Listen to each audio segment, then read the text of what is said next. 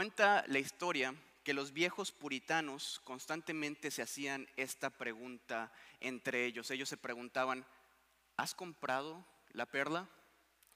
Y los puritanos se hacían esta pregunta en referencia a la parábola que el Señor compartió con sus discípulos en Mateo capítulo 13, versículos 45 y 46, si podemos proyectarlos. Mateo 13 nos dice esto, también el reino de los cielos es semejante a un mercader que busca perlas finas, que habiendo hallado una perla preciosa, fue y vendió todo lo que tenía y la compró. Los puritanos estaban convencidos de que la perla a la que se hace referencia en esta parábola es nuestro Señor mismo y que esta parábola nos enseña lo que debe suceder en nuestro corazón cuando entendemos el valor de Jesús. Jesús es la perla de gran precio, que al entender su valor nosotros estamos dispuestos a dejarlo todo con tal de tener esta preciosa perla. Y Pablo decía exactamente lo mismo a los filipenses, en Filipenses capítulo 3, versículo 8. Él decía, y ciertamente aún estimo todas las cosas como pérdida por la excelencia del conocimiento de Cristo Jesús, mi Señor, por amor del cual lo he perdido todo y lo tengo por basura para ganar a Cristo ese es el entendimiento al que llegó Pablo y al que llegaron los puritanos. Cuando realmente entendemos el valor de Cristo, podemos poner todas las cosas que el mundo nos ofrece en una balanza y compararlas con Cristo. Y Cristo siempre sobrepesa cualquier cosa que el mundo nos pueda ofrecer. Encontramos algo mucho más precioso y excelente en Cristo. Y la pregunta que hoy tengo para nosotros es, hermanos, hermanas, ¿hemos comprado la perla? hemos encontrado en Jesucristo algo mucho más valioso de lo que este mundo tiene para ofrecernos. Porque Pablo a través de estos versos nos va a invitar a comprar la perla de gran precio y a cambiar nuestra mentalidad terrenal y sustituirla por una mentalidad celestial. La idea principal que quiero compartir en este mensaje es que cuando vemos la belleza de Cristo, todas las cosas de este mundo pierden su valor. Y si estás tomando notas, el título de este mensaje es Jesús, la perla de gran precio. Oremos. Padre amado, muchísimas gracias por otro domingo donde podemos reunirnos libremente para adorarte y para estudiar tu palabra, Señor. Mi Dios, yo te pido que hoy tú reveles más y más de la belleza de tu Hijo Jesucristo en nuestros corazones y que eso nos lleve, Señor, a desearte aún más y más a ti y no las cosas de este mundo, Señor. Padre, te pido que cualquier parte de este mensaje que nos pueda llevar al legalismo o enfocarnos en nuestras propias obras, Señor, sea estorbada y que seamos recordados que esto solamente es una obra que tú haces a través de la revelación de tu Espíritu Santo. Así que Padre, por favor, danos oídos para escuchar y obra nuestros corazones. Lo rogamos en el nombre de tu Hijo Jesús. Amén. Versículo 1 dice así, si pues habéis resucitado con Cristo, buscad las cosas de arriba, donde está Cristo sentado a la diestra de Dios. Pongan la mira en las cosas de los cielos y no en las de la tierra. Y a partir de Colosenses capítulo 3 vamos a ver un cambio de tono en esta carta. Y durante la primera sección de la carta vemos que la carta fue muy teológica, muy profunda, pero a partir del capítulo 3 vamos a ver que Pablo va a estar compartiendo cosas muy prácticas sobre cómo se debe ver nuestra vida como cristianos. Y el fundamento de todas las instrucciones que Pablo nos va a compartir lo encontramos en este versículo. Esta es la base, este es el fundamento en el cual se sostienen todas las instrucciones que Pablo nos va a dar. Pablo dice, si pues habéis resucitado con Cristo, todo nuestro fundamento, todo nuestro cristianismo y nuestra manera de vivir se encuentra sobre el fundamento de esta verdad teológica, el hecho de que hemos resucitado con Cristo. Es aquí donde se sostiene o se derrumba nuestra fe. Y si, es, y si este es nuestro fundamento, creo que es muy importante que nosotros entendamos qué significa que hemos resucitado con Cristo. Hemos resucitado con Cristo porque todos nosotros estábamos muertos en nuestros delitos y pecados y estábamos separados de la gloria de Dios. Y Dios, en su infinita misericordia, envió a su Hijo Jesucristo a vivir la vida que nosotros debíamos vivir y a morir la muerte que a nosotros nos tocaba morir. Y Jesús, el Hijo de Dios, a pesar de vivir la vida perfecta, fue torturado y humillado en una cruz romana. Y en esa cruz romana, el Hijo de Dios tomó nuestro lugar y llevó sobre su propio cuerpo todo nuestro pecado, toda nuestra oscuridad y toda nuestra vergüenza.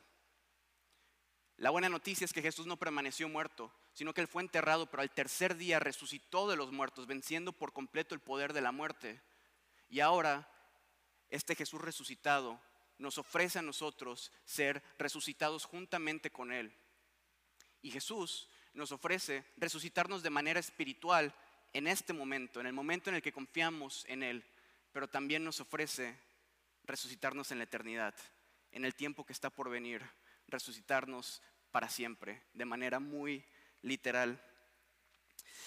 De manera que todos los que ponemos nuestra fe y confianza en Jesús podemos experimentar la resurrección de Jesús en este cuerpo, en esta vida, dándonos vida espiritual, pero también podemos experimentar la plena certeza y confianza de que nos espera la vida eterna con Dios. La vida eterna donde no habrá ya más llanto, ni dolor, ni guerras. La vida eterna donde seremos recompensados por todos los padecimientos que pasamos en este mundo. La vida eterna donde tendremos una morada eterna con Dios en su presencia. Esto es lo que significa haber resucitado con Cristo. ¿Alguien aquí ha resucitado con Cristo? Amén. Son buenas noticias porque los veo muy serios. Amén si hemos resucitado con Cristo, entonces estas son las instrucciones que Pablo tiene para nosotros. Pablo en este capítulo nos invita a considerar cómo la realidad de que hemos sido resucitados con Cristo y que tenemos una esperanza eterna debe cambiar la manera en que vivimos en esta tierra. Y quiero que nos enfoquemos en esta primera declaración. Pablo dice, si pues habéis resucitado con Cristo, busquen las cosas de arriba, donde está Cristo sentado a la diestra de Dios. La invitación que Pablo nos hace en estos versículos es a cambiar nuestra manera de pensar. Y hay muchas maneras en que este verso ha sido traducido. Algunas traducciones dicen, pongan la mente en las cosas celestiales. Otras traducciones dicen, pon tu corazón en las cosas de arriba. Pero la invitación es muy clara sin importar cómo tú traduzcas este versículo. La invitación es a cambiar nuestro enfoque y quitarlo de este mundo para ponerlo en los cielos, en las cosas eternas. Porque si nosotros hemos resucitado con Cristo y tenemos la esperanza de que nos espera una eternidad con Dios, nosotros no podemos vivir de la misma manera que vive la gente que no tiene esta esperanza. No podemos tratar con las cosas materiales de la misma manera que la gente que piensa que este mundo es todo lo que hay. Porque cuando verdaderamente tenemos una confianza en la eternidad, nuestra perspectiva cambia por completo. Y tristemente, hermanos y hermanas, como cristianos hemos hecho un mal, muy mal trabajo con esto, incluyéndome a mí mismo. Y hemos caído en el pecado y en el error de ser materialistas y de ser avaros. Y yo sé que llamar a este pecado por su nombre nos puede incomodar muchísimo y puede que te enojes conmigo, porque e, e, esto es algo que hemos normalizado tanto en nuestra sociedad que incluso se esconde de nosotros y no nos gusta llamarlo por su nombre, esta avaricia que experimentamos en nuestro corazón. Y ese es el problema de la avaricia, que se esconde de nosotros. Por la gracia de Dios he podido ser parte del ministerio por ocho años y, en estos ocho años de ministerio he escuchado todo tipo de confesiones de los más locas. Pero en estos ocho años nunca jamás alguien se ha acercado a mí a decirme, hermano, por favor, ora por mí porque estoy batallando con la avaricia. De alguna manera, la avaricia siempre busca la manera de esconderse de nosotros. Es un pecado que nunca queremos aceptar. Este verso nos dice que debemos de poner la mente en las cosas celestiales, lo que nos indica que esta es una batalla que nosotros ganamos o perdemos en nuestra mente. Así que para poder identificar si hay avaricia en nuestro corazón, tenemos que primero examinar dónde está nuestra mente. Y, quiero que nos preguntemos esto de manera honesta. Durante el día, pregúntate a ti mismo, ¿pasas más tiempo pensando en las cosas de este mundo? ¿En las cosas de esta tierra? ¿En qué comerás, qué vestirás? ¿Los afanes de este mundo? ¿O pasas más tiempo pensando en la eternidad, en los cielos o incluso en tu prójimo? La avaricia, por definición, es el afán de poseer muchas riquezas por el solo placer de atesorarlas sin compartirlas con nadie. Esta es la avaricia por definición. Preguntémonos honestamente, iglesia, ¿pasamos más tiempo pensando en cómo podemos acumular más cosas para nosotros? ¿O pasamos más tiempo preguntándonos cómo podemos utilizar lo que tenemos para bendecir a los demás? Y esto determinará si hay avaricia o no en nuestro corazón. Y la realidad es que vivimos en una sociedad materialista y avara y nos cuesta mucho aceptarlo. Y, el problema más grande de la avaricia es que se mantiene viva en nuestro corazón bajo la falsa promesa de que ser avaros y acumular bienes para nosotros nos va a hacer más felices. Pero el Señor nos enseñó algo muy diferente. El Señor nos prometió que más bienaventurado es dar que recibir. Hechos capítulo 20, versículo 35. Más dichoso es el que da que el que recibe. Lo más triste de la avaricia es que nos promete que seremos más felices si desobedecemos el mandato del Señor. Y muchos de nosotros por perseguir esta falsa promesa de que acumular cosas para nosotros nos hará más felices, nos hemos privado de la bendición y la plenitud de vida que Dios tiene para nosotros. El otro día hablaba con un amigo por teléfono y él me contaba que él estaba manejando por una sección de, Omaha donde hay casas enormes y carros muy bonitos y una área de mucho dinero. Y él me contaba que de repente empezó a sentir una gran tristeza porque él se preguntaba dentro de sí mismo, ¿cuánta de esta gente se ha perdido de la bendición de Dios? ¿Y cuánta de esta gente debe sentirse completamente vacía? Y esto me dejó pensando porque es una realidad muy triste. En nuestra ciudad, existe mucha gente con mucho dinero y muchas veces vemos casas muy grandes y carros muy grandes y tengo que confesar delante de ustedes, a mí a veces me da envidia. Yo a veces digo, wow, me encantaría tener lo que ellos tienen. Pero hermanos, si hemos resucitado con Cristo, nuestra mente no debe estar en esas cosas.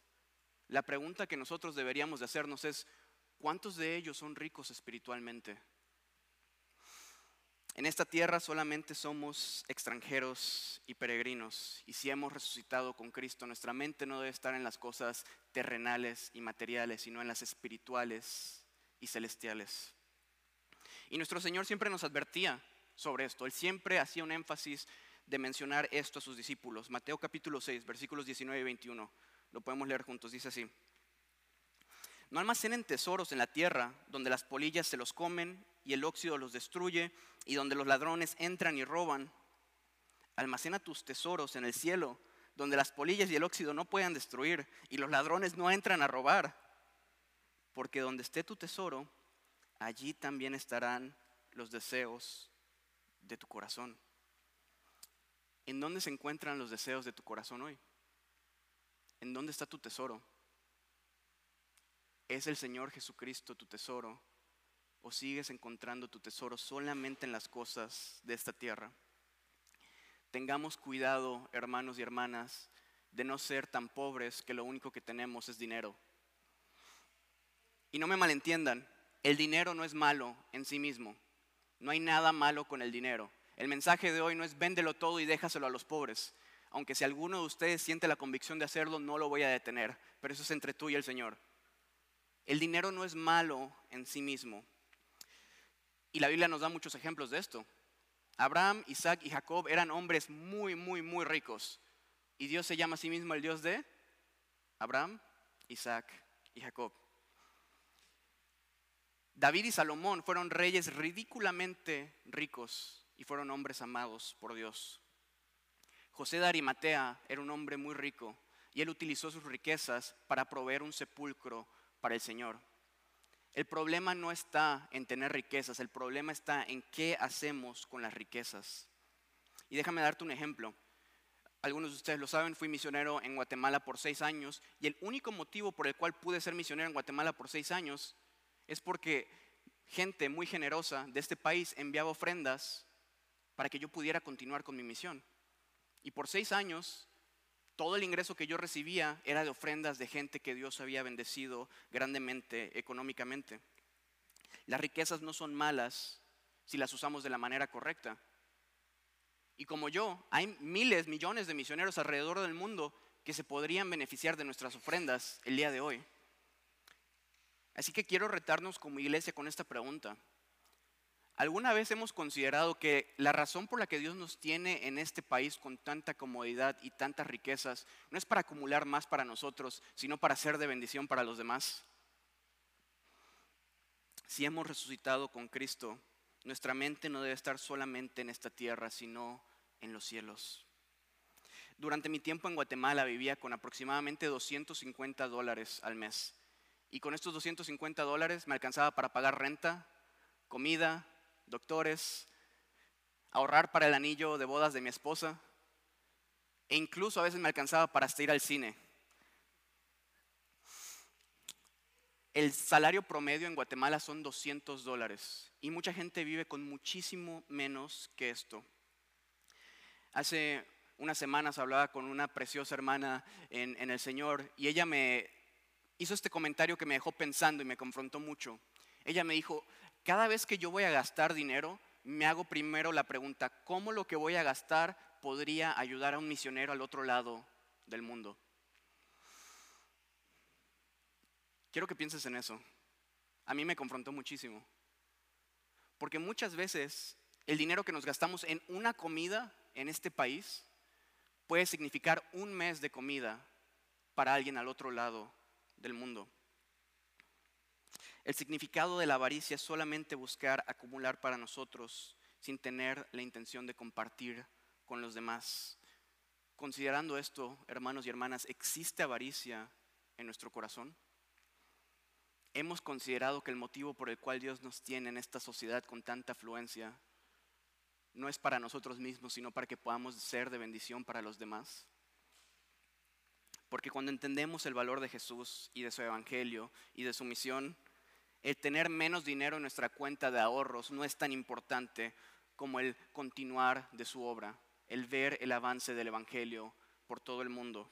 Cuando hacemos de Jesús nuestro tesoro, las posesiones de este mundo pierden por completo su valor.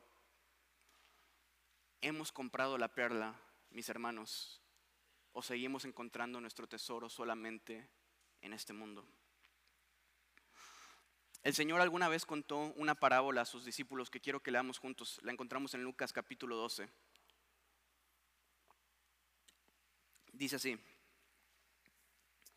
Y enseguida Jesús les puso este ejemplo. Las tierras de un hombre muy rico habían dado una gran cosecha. Era tanto lo que se había recogido que el rico no sabía dónde guardar los granos. Pero después de pensarlo dijo, ya sé lo que haré destruiré mis viejos graneros y mandaré a construir unos mucho más grandes. Allí guardaré lo que he cosechado y todo lo que tengo. Después me diré a mí mismo, ya tienes suficiente para vivir muchos años. Come, bebe, diviértete y disfruta de la vida lo más que puedas. Pero Dios le dijo, qué tonto eres. Qué fuerte, ¿no? Qué tonto eres. Esta misma noche vas a morir y otros disfrutarán de todo lo que has guardado. Así les pasa a todos los que amontonan riquezas para sí mismos. Se creen muy ricos, pero en realidad ante Dios son pobres. Qué tristeza sería para nosotros encontrarnos como este hombre de la parábola, muy ricos en esta tierra, pero pobres delante de Dios. Agustín Dipona comentaba sobre este hombre y él decía, este hombre no se dio cuenta que los estómagos de los pobres eran un almacén mucho más seguro que sus graneros. El problema de este hombre es que tenía un enfoque completamente terrenal y la eternidad lo tomó por sorpresa. Tengamos cuidado de no ser como este hombre. Esto es lo que nos invita a cambiar este versículo. Si hemos resucitado con Cristo, nuestra mente no debe estar solamente en esta tierra, sino en los cielos. Qué triste sería para nosotros encontrarnos con lo mismo que se dice de este hombre, que se diga de nosotros. Se creen muy ricos, pero en realidad ante Dios son pobres. Cuidémonos, hermanos, de no ser tan pobres que lo único que tenemos es dinero. Y el Señor lo hizo muy claro. Lucas capítulo 16, versículo 13 dice así, ningún siervo puede servir a dos señores porque aborrecerá a uno y amará al otro, o se apegará a uno y despreciará al otro. No pueden servir a Dios y a las riquezas. El dinero es una herramienta muy útil y nos puede ayudar a ser de bendición para muchas personas, pero el dinero es un muy mal Dios. El problema no es tener dinero, el problema es cuando hacemos del dinero nuestra posesión más preciosa y creamos un falso Dios del dinero, un ídolo al cual adoramos. No podemos servir a Dios y a las riquezas. Y es por eso que es tan importante que veamos la belleza de Jesús y compremos la perla de gran precio y dejemos todo lo demás con tal de tener más de Cristo. Pero esto únicamente llega cuando vemos el valor de Cristo y la belleza de Cristo. Lamento decirte, mi hermano, que si tú sales de esta iglesia y intentas con todas tus fuerzas batallar contra tu avaricia, no vas a poder. Tu corazón naturalmente ama demasiado las cosas de esta tierra. Tenemos una naturaleza caída que batalla contra nosotros y no podemos en nuestras propias fuerzas. La clave para vencer nuestro amor al mundo y al dinero y a las cosas materiales está en cambiar nuestro enfoque y en amar a algo, o más bien a alguien, mucho más de lo que amamos las riquezas. Y este verso nos lo dice, dice, busquen las cosas de arriba donde está Cristo. ¿Qué hay arriba? Cristo. Esto significa que entregamos nuestro corazón no a una idea, sino a una persona. Nuestra perspectiva cambia cuando entregamos nuestro corazón a Cristo. Y hay una historia en la Biblia que nos ilustra esta verdad de manera preciosa. Es una de mis historias favoritas. Y seguro ustedes han escuchado de esta historia. Es un clásico de la escuela dominical. Pero había un hombre muy pequeñito que se clavó se se escaló en un árbol. ¿Cómo se llama este hombre pequeñito? Saqueo. Y este hombre pequeñito era un sinvergüenza.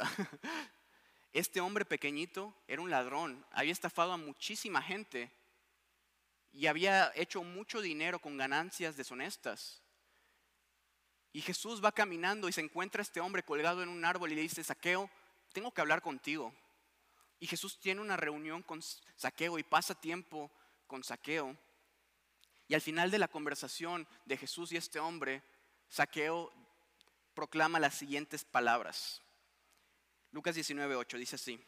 Entonces Saqueo, puesto en pie, dijo, Señor, he aquí la mitad de mis bienes doy a los pobres, y si en algo he defraudado a alguno, se lo devuelvo cuadruplicado. ¿Cómo un hombre que amaba tanto este mundo puede de un día para otro cambiar por completo su mentalidad y estar tan dispuesto a deshacerse de las cosas que él amaba? Lo único que cambió en este hombre fue que tuvo un encuentro con Cristo y encontró en Cristo algo mucho más valioso que lo que este mundo tenía para ofrecer. Saqueo encontró la perla y la compró. Cuando entendemos lo que tenemos en Cristo, lo que el mundo tiene para ofrecer no parece tan interesante. La pregunta para nosotros, hermanos, es, ¿hemos comprado la perla? ¿Hemos logrado ver el increíble valor de nuestro Señor? ¿Hemos visto su belleza? Este es el misterio y la belleza del Evangelio. Que cuando parece que lo hemos perdido todo en este mundo, en realidad lo hemos ganado todo. Y es así como termina esta sección. Versículos 3 y 4, leámoslo juntos. Dice, pues habéis muerto y vuestra vida está escondida con Cristo en Dios. Cuando Cristo, vuestra vida, se manifieste, entonces vosotros también seréis manifestados con Él en gloria. En el Evangelio de Cristo encontramos un reino de cabeza, donde morir significa vivir donde dar significa recibir y donde perder tu vida significa encontrarla. Y es cuando entendemos esto y lo perdemos todo por conseguir la perla de gran precio, por seguir a Cristo, que encontramos nuestra verdadera vida, la plenitud de vida que Dios ofrece. Estos versos nos dice, porque hemos muerto y nuestra vida está escondida con Cristo en Dios. Hemos muerto a las cosas de este mundo y la verdadera plenitud de vida la encontramos escondida en Cristo. La plenitud de gozo la encontramos al tener más de Cristo, no al tener más de este mundo. Y esta es la esperanza que nosotros tenemos. Puede parecer que en este mundo lo hemos perdido todo. Puede que no vivamos con los lujos, con el reconocimiento y, con todas las demás cosas que las demás personas de este mundo viven. Pero este verso nos promete, cuando Cristo, nuestra vida, se manifieste, entonces nosotros también seremos manifestados con Él en gloria. Y cuando seamos manifestados con Él en gloria, podremos ver las cosas que realmente importan.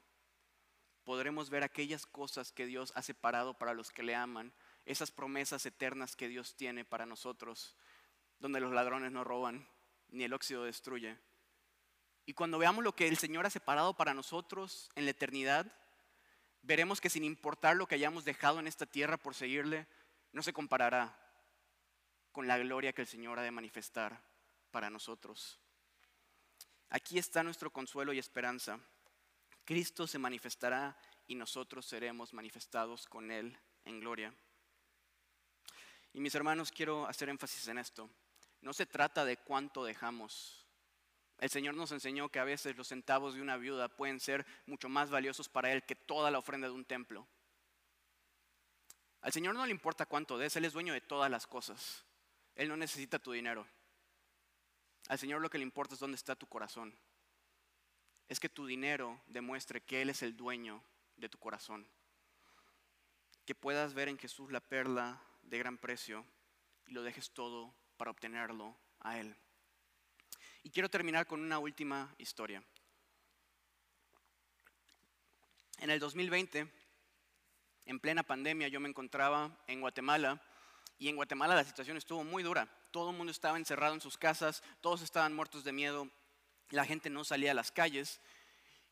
Y a mí me encanta compartir el Evangelio en las calles, pero en el 2020 no había nadie en las calles a quien compartirle. Entonces, yo me puse a orar y le dije, Señor, por favor, preséntame una oportunidad para que le pueda compartir el Evangelio a alguien. Y durante este tiempo, por mandato, por ley en Guatemala, tú tenías que tener esas bellísimas mascarillas ah, en todos lados. Tenías que tener una mascarilla en la calle, en tu carro, aunque estés solo, en los edificios, mascarilla siempre. Entonces, nuestra iglesia tuvo la brillante idea de poner un mensaje en nuestras mascarillas y pusimos un mensaje muy sencillo. Jesús salva. Y ahí andábamos con nuestra mascarilla por todos lados. Jesús salva. Y un día yo iba saliendo de la iglesia y me encontré un niño con una carreta de bananos que iba vendiendo bananos. Y este niño se me queda viendo y me pregunta, ¿quién es ese Jesús? Y yo, muy alegre, le dije, amigo, déjame contarte. Y le compartí el Evangelio a este niño y le empecé a compartir cómo Dios podía perdonarlo de sus pecados, cómo Dios le prometía vida eterna, cómo Dios le podía dar un nuevo corazón. Y por la gracia de Dios y por el poder del Espíritu Santo, este pequeño niño como de 10 años empezó a entender el mensaje y podía ver en sus ojos la emoción y el gozo que sentía al escuchar este mensaje. Y él me dijo, entonces solo tengo que hablar con Dios. Yo le dije, sí, pídele a Dios que envíe a su Hijo Jesucristo a vivir en tu corazón y Él lo va a enviar y te va a dar vida eterna y una esperanza. Y este niño, ah, como que no se lo podía creer. Y yo le dije, mira, cuando termines de vender tus bananos, ve a tu casa, ve a un cuarto donde estés a solas con Dios y pídele a Dios que envíe a su hijo a tu corazón. Y este niño se me quedó viendo y luego se quedó viendo su carro de bananos. Y tomó todos los bananos que le quedaban y me los dio. Y me dijo, mejor me voy a mi casa de una vez. Y este niño se fue a su casa sin bananos.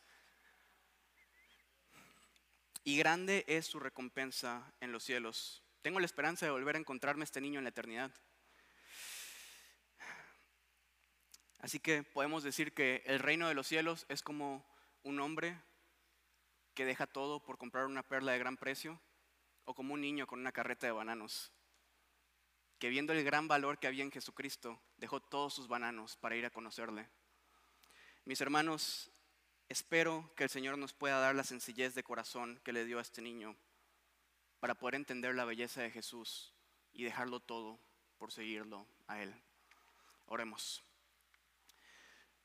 Padre amado, muchísimas gracias por tu precioso evangelio, Señor. Padre, mientras recuerdo a este hermoso niño, Señor, que tú extendiste tu gracia para que Él pudiera entender de manera tan clara tu evangelio y tu belleza. Padre, haznos como niños. Danos la sencillez de un niño, Señor, que no se preocupa por qué va a comer o qué va a vestir, sino que simplemente confía en su Padre. Padre, danos la sencillez para confiar que tú eres un buen Padre, que tú has prometido cuidar de nosotros y que en este mundo jamás nos va a faltar nada porque tenemos un Padre bueno en los cielos. Padre, ayúdanos a ser generosos y a mostrar con nuestras acciones en esta tierra que nuestro corazón está en los cielos. Ayúdanos a mostrar con nuestro dinero al mundo que tú eres nuestro Señor.